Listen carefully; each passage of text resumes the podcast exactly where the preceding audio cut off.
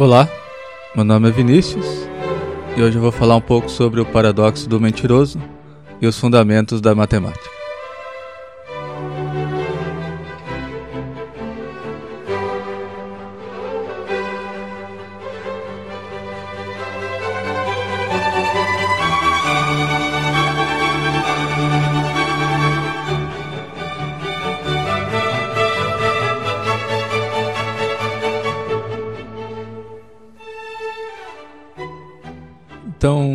De início, o que, que seria um paradoxo? Né? Num primeiro momento, a gente pode pensar um paradoxo como um raciocínio que vai contra nossas intuições imediatas. Um exemplo disso é o paradoxo de Galileu.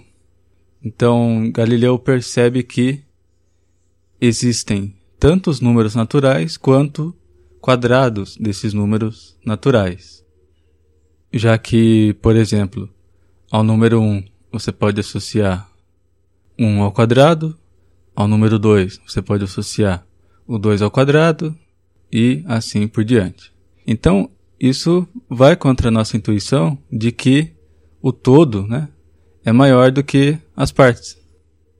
Um outro exemplo também desse caso é o chamado paradoxo de Banach-Tarski. Ele diz que uma esfera pode ser dividida numa certa quantidade finita de partes e reagrupadas de tal maneira que você tem duas novas esferas do mesmo tamanho daquela esfera inicial. E isso vai contra nossas intuições, porque a gente acaba imaginando no lugar de uma esfera é uma laranja, por exemplo. Né? Então a gente pensa, como que pode uma laranja ser dividida em uma quantidade de partes e reagrupando essas partes, eu tenho duas novas laranjas do mesmo tamanho daquela inicial. Agora, esses dois exemplos, embora eles vão contra a nossa intuição, eles não encerram nenhum tipo de contradição. O problema é que vão aparecer situações em que um raciocínio aparentemente correto, né, ou um raciocínio logicamente válido, sustentado em premissas verdadeiras, acabam nos levando de fato a uma contradição. E contradição aqui no sentido lógico, né? É, uma contradição ocorre, por exemplo, quando você afirma e nega simultaneamente uma mesma proposição. E o paradoxo do mentiroso, em particular, é um paradoxo que possui essa característica. Então, o que é o paradoxo do mentiroso? A versão do paradoxo que eu vou falar aqui é atribuída a um filósofo do século IV a.C. chamado Eubúlides de Mileto. Então ele pensou o seguinte: se alguém diz eu estou mentindo, ele está dizendo a verdade ou ele está mentindo? Né? O que ele diz é verdadeiro ou é falso? Então o que vai acontecer? A frase é a seguinte: eu estou mentindo. Então, se o que ele diz é verdadeiro, então essa pessoa está de fato mentindo. Então o que ele diz é falso. Agora, se o que ele diz é falso, então ele não está mentindo, logo ele está dizendo a verdade. Ou seja, é, o que, que a gente conclui? Se ele está falando a verdade, então ele mente, e se ele mente, então ele está falando a verdade.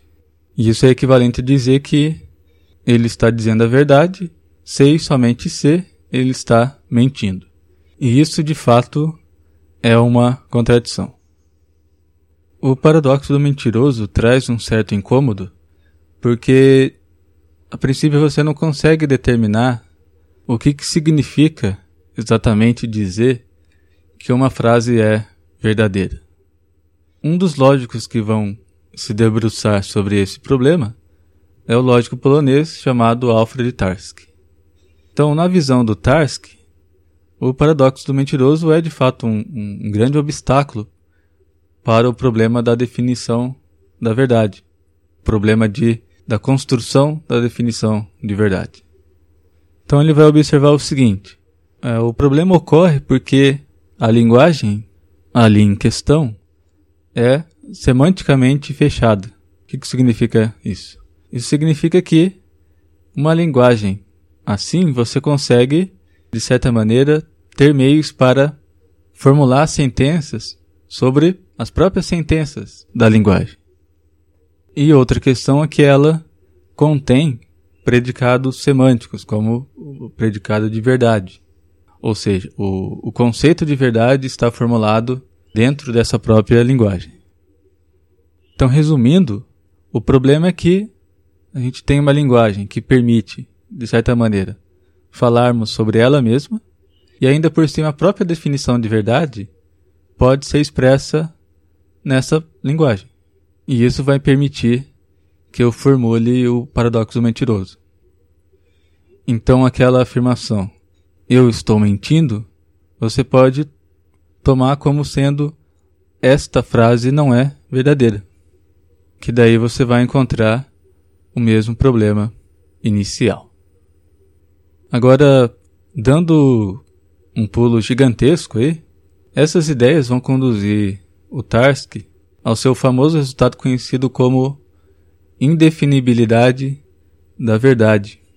Então, o que, que esse resultado diz? Ele diz basicamente que se você tem uma linguagem capaz de expressar a aritmética, então não é possível definir nessa linguagem um predicado de verdade. Então, no caso, você pode dizer que a noção de verdade aritmética não é definível na própria aritmética.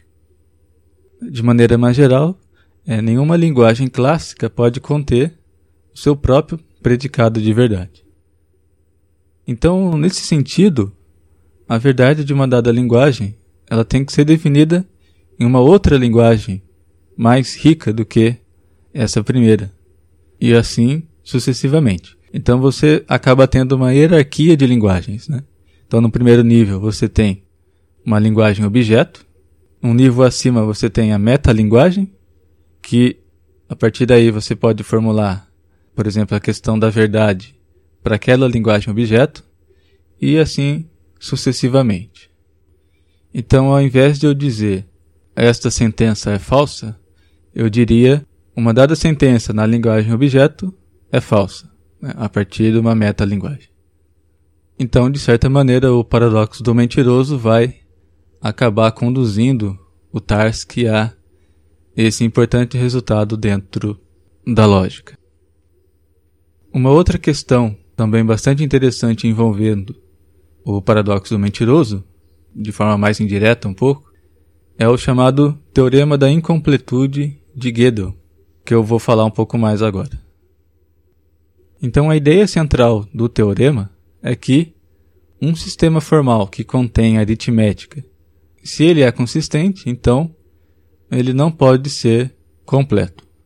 Isso significa que se esse sistema formal ele é consistente, né, ou seja, se não é possível demonstrar nesse sistema uma dada sentença e também a negação dessa sentença, então isso significa dizer que ele é consistente, então deve existir alguma sentença tal que a gente não consiga demonstrar nem refutar.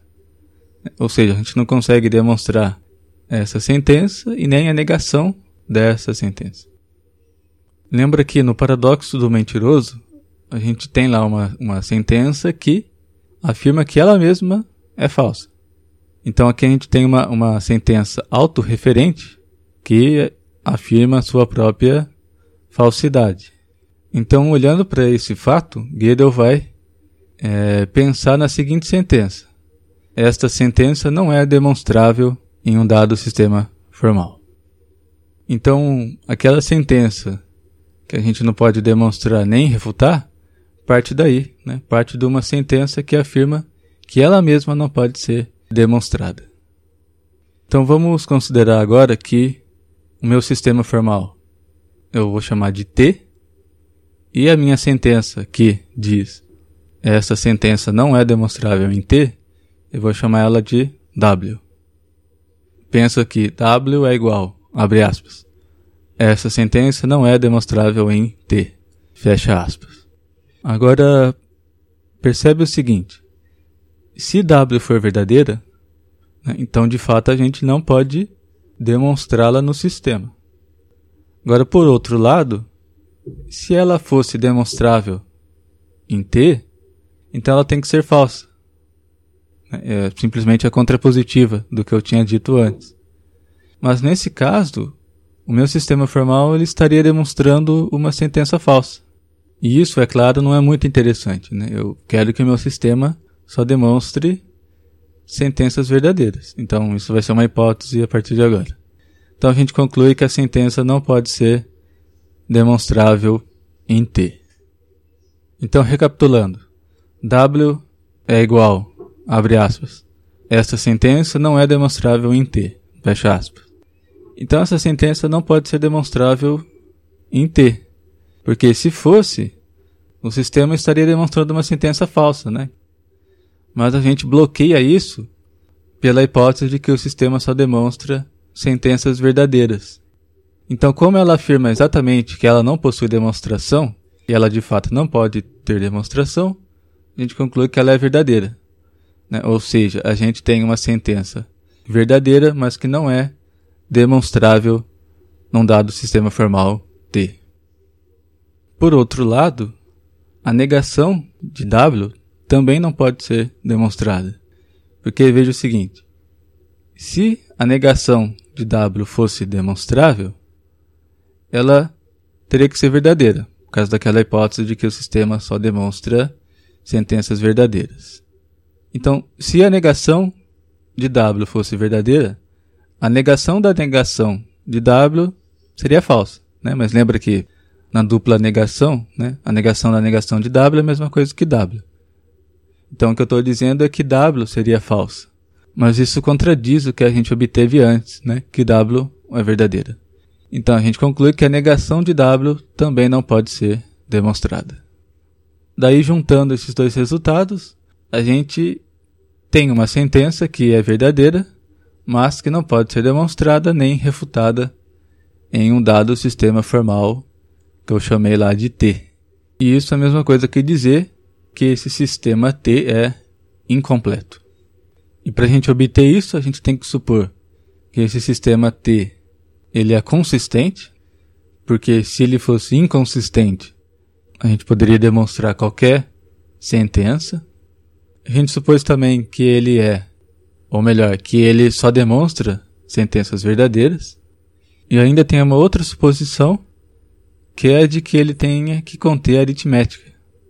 Porque você vai precisar da aritmética, por exemplo, para fazer a, a, codificação de propriedades do sistema, né, como provas, por exemplo, em sentenças da própria aritmética.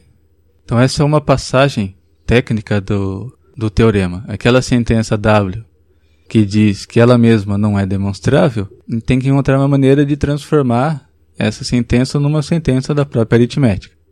Então é claro que o teorema não vale para qualquer sistema matemático. Então, de maneira bastante informal né, e omitindo detalhes técnicos, essa é a ideia central do teorema da incompletude de Gödel. Então, já finalizando, falei um pouco sobre o paradoxo do mentiroso e como esse paradoxo vai conduzir, no primeiro momento, dois lógicos, né, o Alfred Tarski e o Kurt Gödel, a encontrar dois resultados bastante importantes. Um deles é o teorema da indefinibilidade na verdade de Tarski e outro é o teorema da incompletude de Gödel. Só lembrando que lá no site númeroimaginário.wordpress.com você pode encontrar outras informações. Obrigado e até mais.